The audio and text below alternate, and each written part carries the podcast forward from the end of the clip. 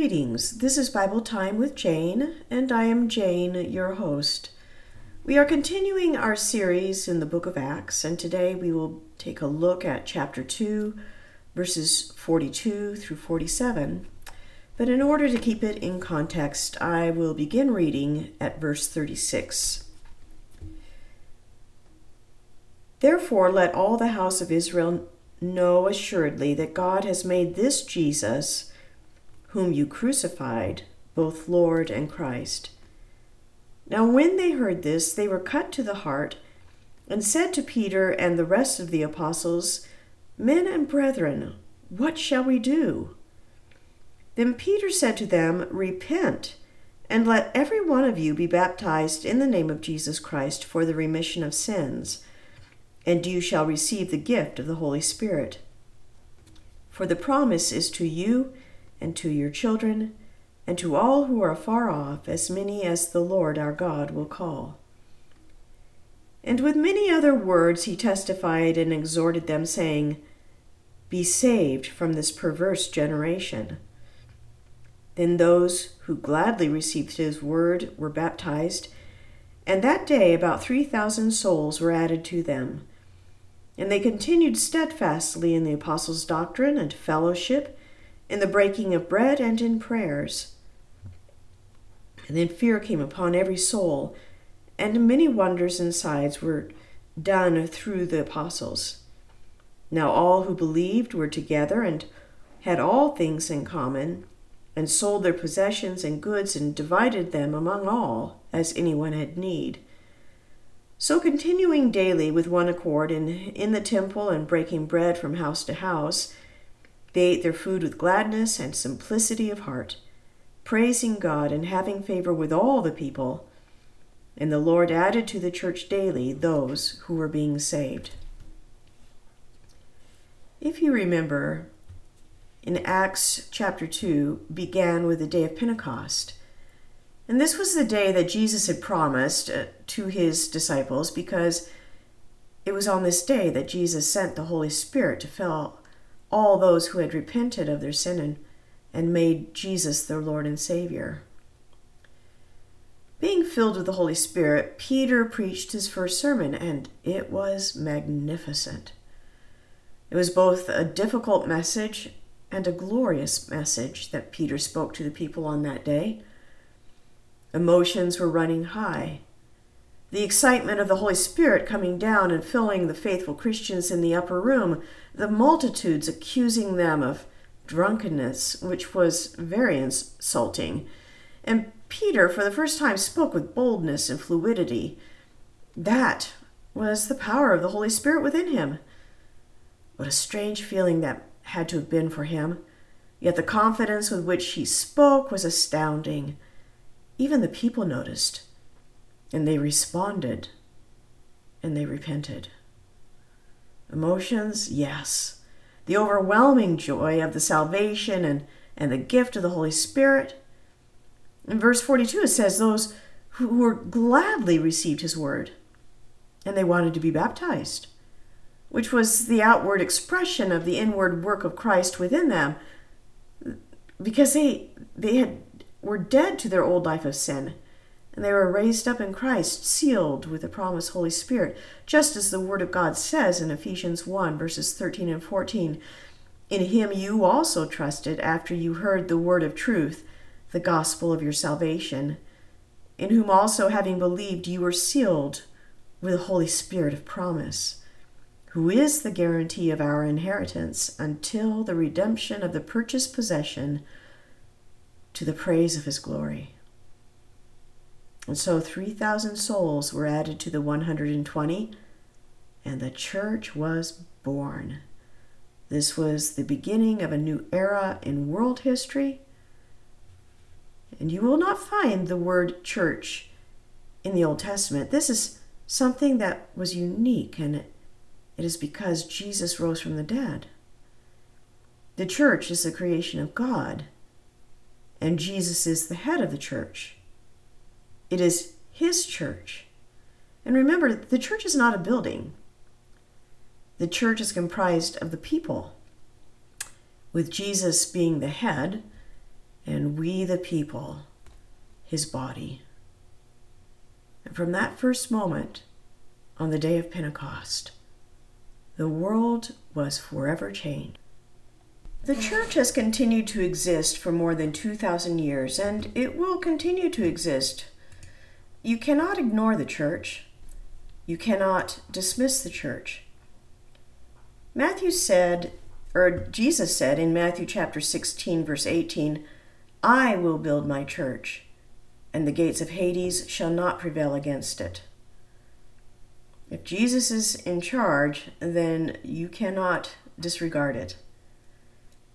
The direct result of the 3,100 people who are now the church is found in verse 42. Let me read it for you again.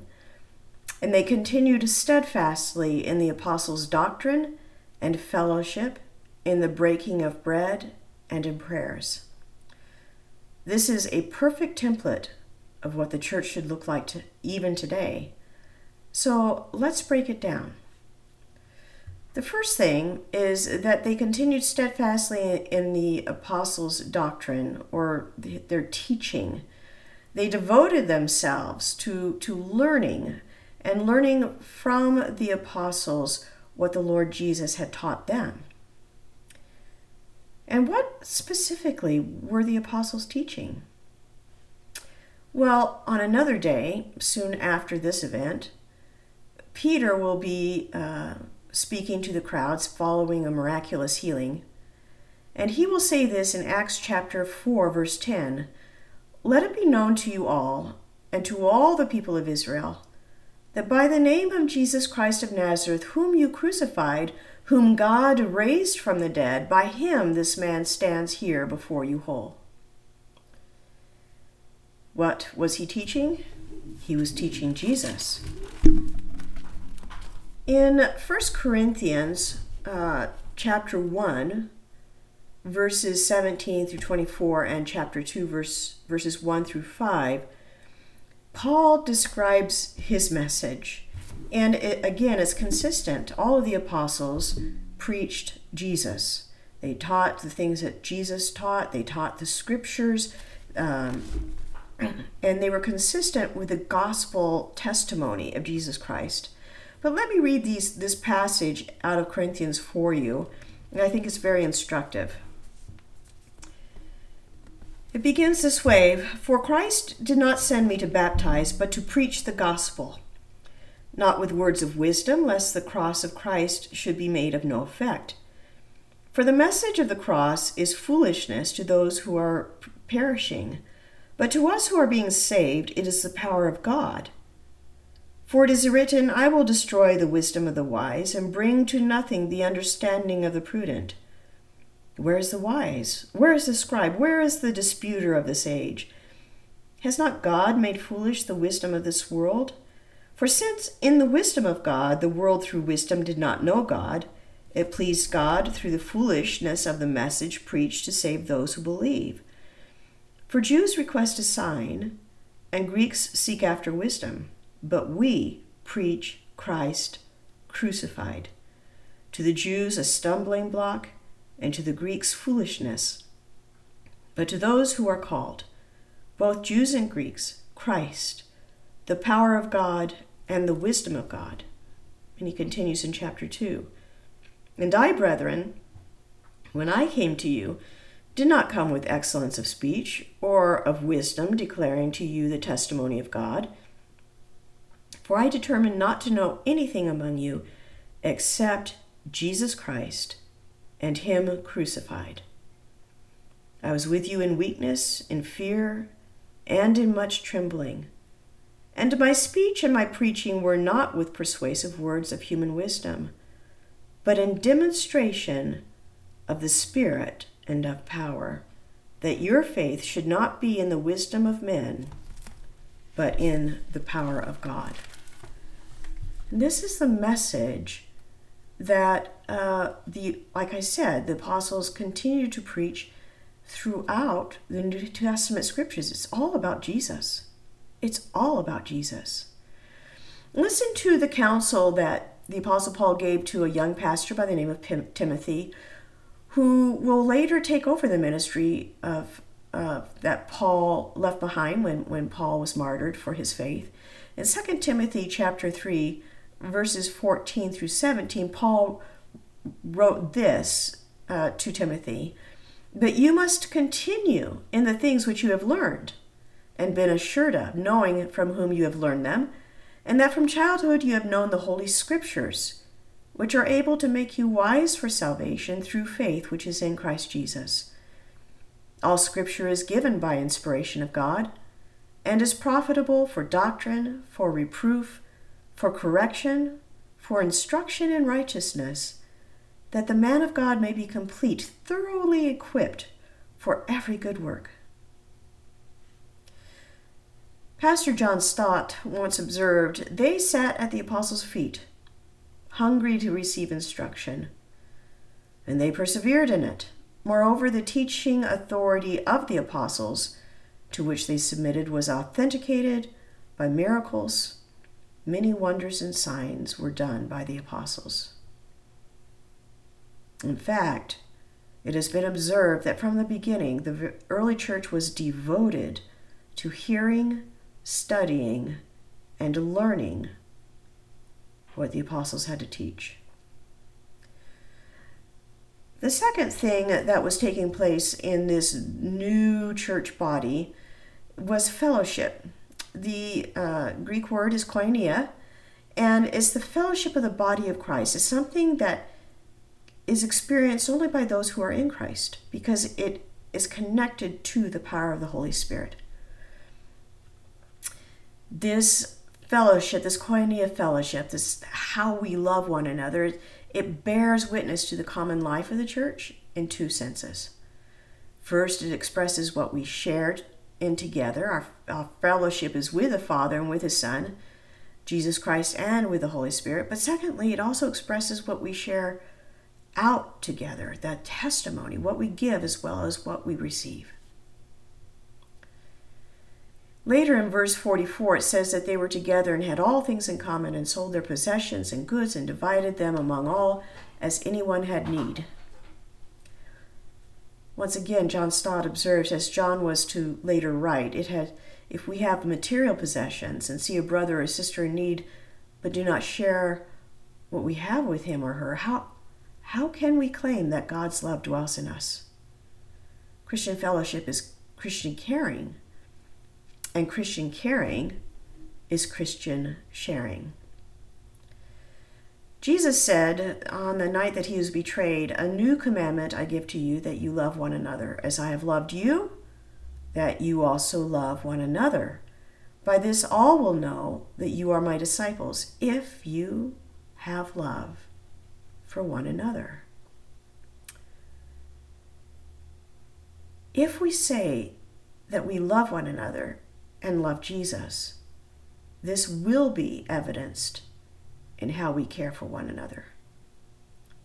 But this caring is not just about the giving of finances or the giving of things. It is also about giving our time and our care, just like Jesus did.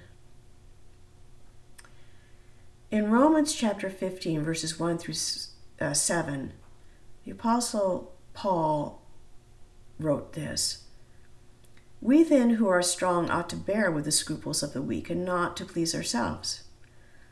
Let each of us please his neighbor for his good, leading to edification.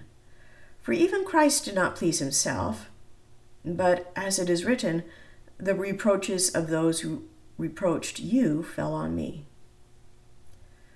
For whatever things were written before were written for our learning, that we, through the patience and comfort of the Scriptures, might have hope.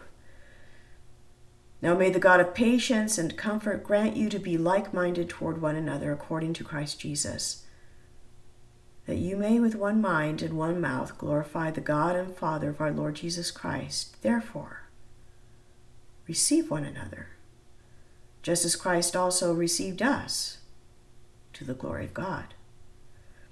Again, in Ephesians chapter 4, verses 1 through 3, Paul writes, I therefore, the prisoner of the Lord, beseech you to walk worthy of the calling with which you were called, with all lowliness and gentleness, with long suffering, bearing with one another in love, endeavoring to keep the unity of the Spirit in the bond of peace. And one other thing about this koinonia fellowship, it was it was the fellowship being together as a church community, as brethren, as friends, not not consistently independently, but as much as, as is possible, we gather together. That's why we have church buildings, so that the body of Christ can gather together and, and enjoy that sweet koinonia fellowship together uh, in Hebrews chapter 10, verses 19 through 25, the uh, scripture says this Therefore, brethren, having boldness to enter the holiest by the blood of Jesus, by a new and living way which he consecrated for us through the veil, that is, his flesh, and having a high priest over the house of God, let us draw near with a true heart, in full assurance of faith having our hearts sprinkled from an evil conscience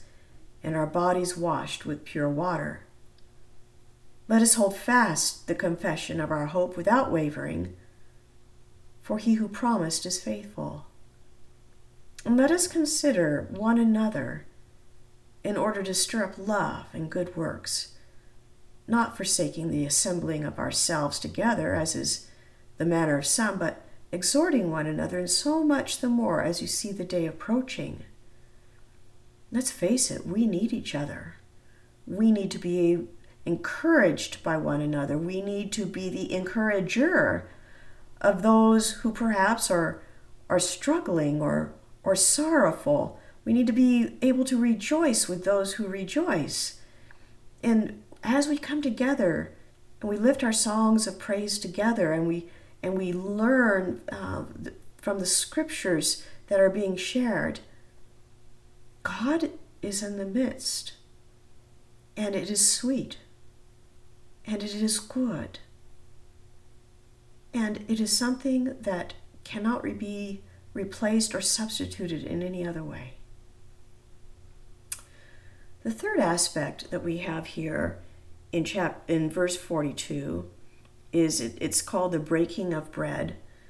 it's a little bit twofold. It, it, yes, it was the fellowship at the table. Let's face it, we love to get together and sit down at the table and, and enjoy a meal and visit and share.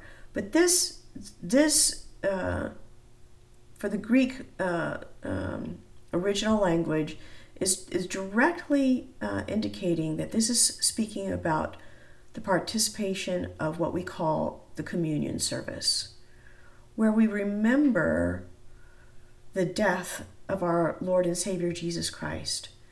It's described in 1 Corinthians chapter 11, verses 23 through 26, where Paul says, For I received from the Lord that which I also delivered to you, that the Lord Jesus, on the same night in which he was betrayed, took bread. And when he had given thanks, he broke it and said, Take, eat, this is my body, which is broken for you. Do this in remembrance of me. And in the same manner, he also took the cup after supper, saying, This cup is the new covenant in my blood. This do as often as you drink it in remembrance of me. For as often as you eat this bread and drink this cup, you proclaim the Lord's death till he comes. And we need to remember that the breaking of bread, this communion service, is more than just going through the ritual of the Lord's Supper. It means being brought into a fellowship and a relationship with Jesus Christ.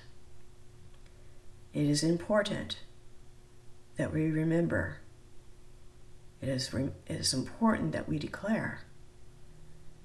And it becomes, the communion becomes a sweet opportunity to just once again to pause and reconnect with our Lord and Savior. Just that, that recommitment of our, of our confession of faith and our confession of love to Him. The fourth aspect that we see in this church body, this new church body, was that they continued steadfastly in prayers. This is prayers both independently and prayers corporately. I find it very interesting that uh, a pastor in uh, of a church in Brooklyn, New York, uh, his name is Jim Cymbala, once observed that the attendance at the weekly prayer meeting is the true measure of the church and not the attendance on Sunday morning. And I have found that to be true. You can have a lot of people on a Sunday morning, but those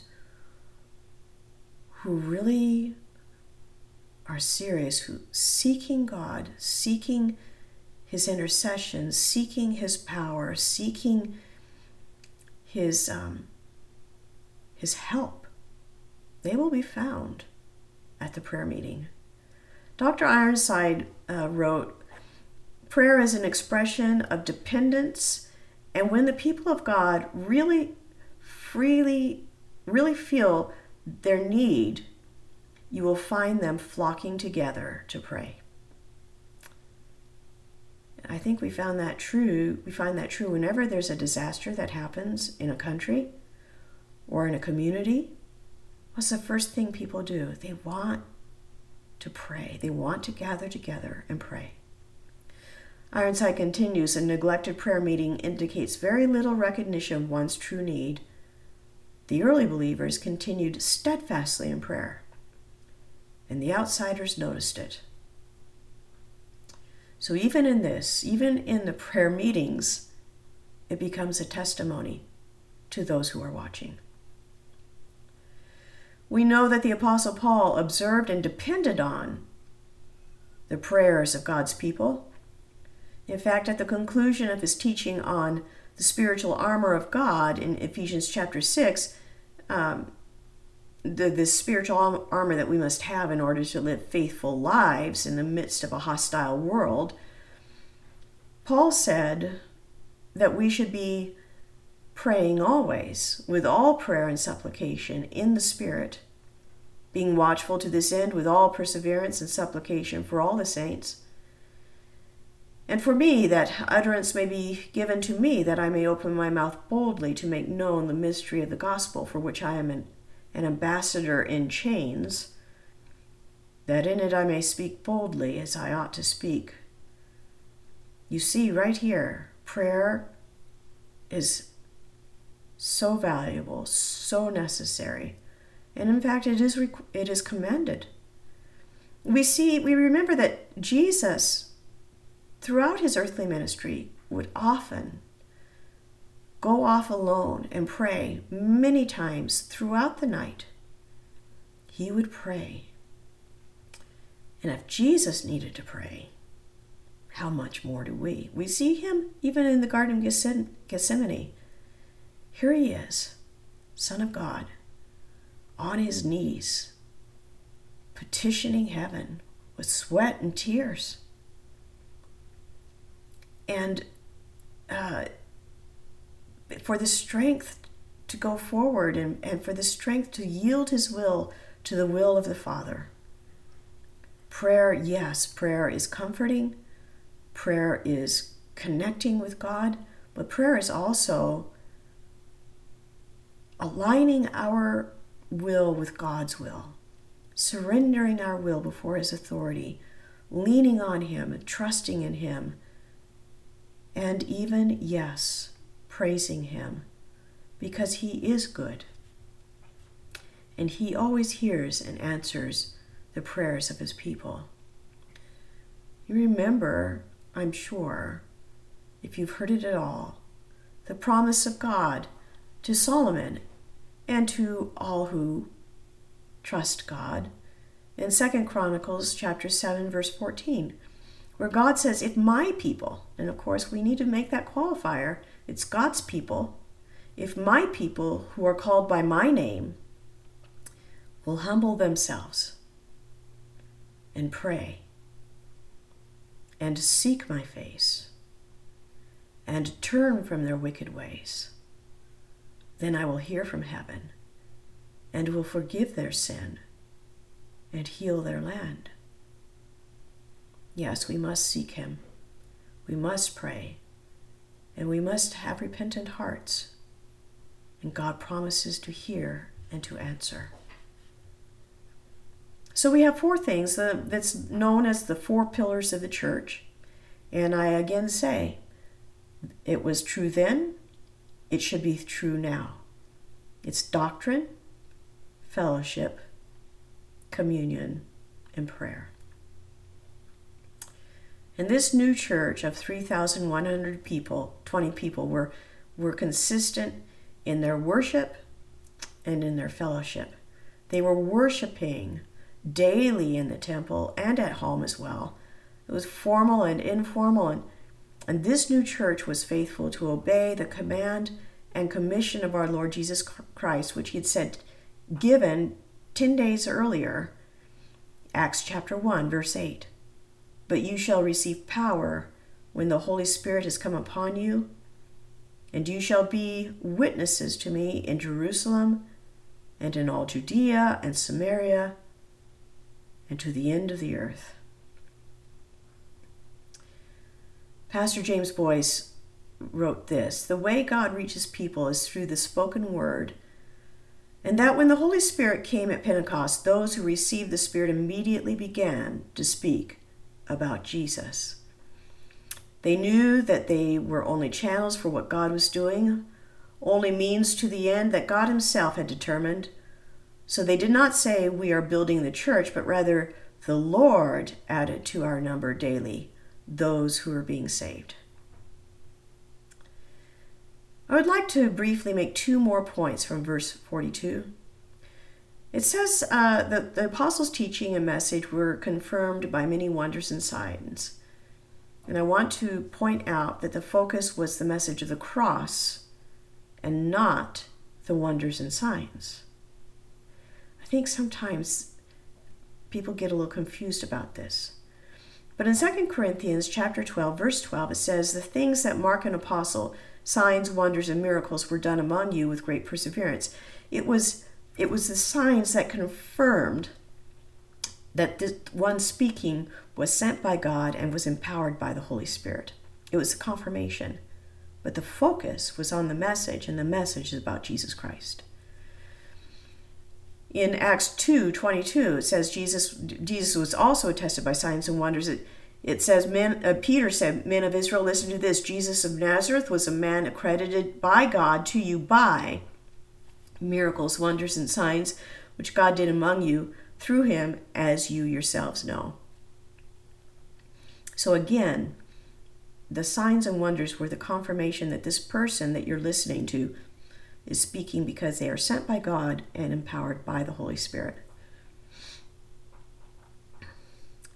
Second thing is that fear came over every soul.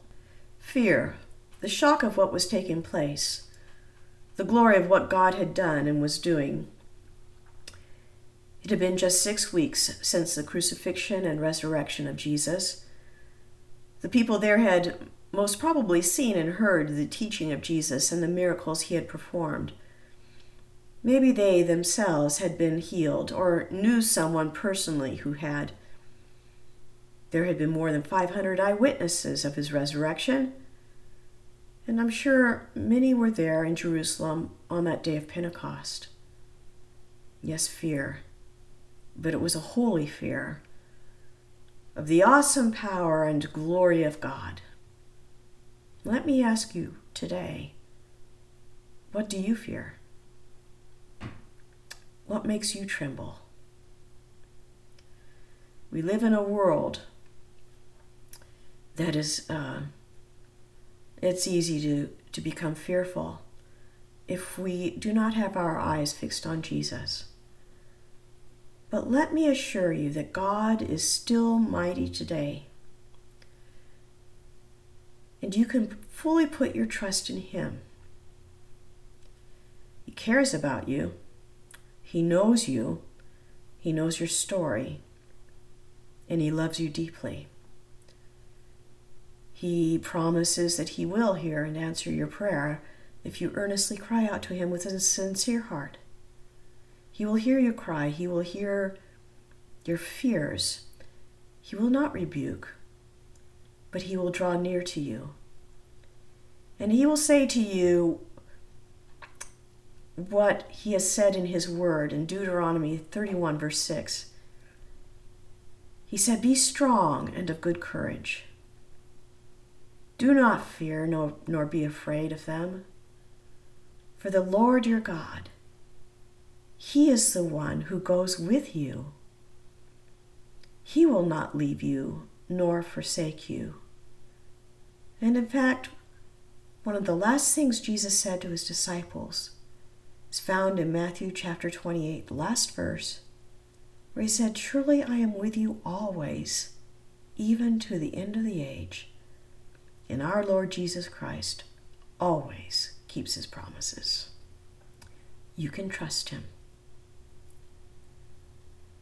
Heavenly Father, we just thank you so much for this wonderful plan for the Church of Jesus Christ. That you have called us to be your witnesses, that you have made us your children, that you have privileged us with the calling of being your servants Lord, what a beautiful example this first church set for us, O Lord, in how they continued steadfastly in, in the teaching of uh, the scriptures and the fellowship of the body and remembering Christ through communion and in prayer. They were faithful to, to be a testimony and witness to the world then, and, and through the scriptures, they continue to be a testimony and witness to us. And I pray, O oh Lord, that we would just grab hold of this testimony and that we would apply it to our lives.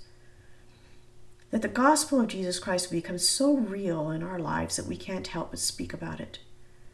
With the joy of the Lord that is our strength.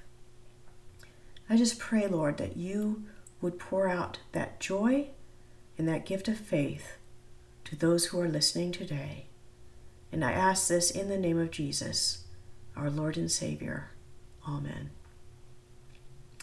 Well, until next time, my friend, may our great God and Savior richly bless you.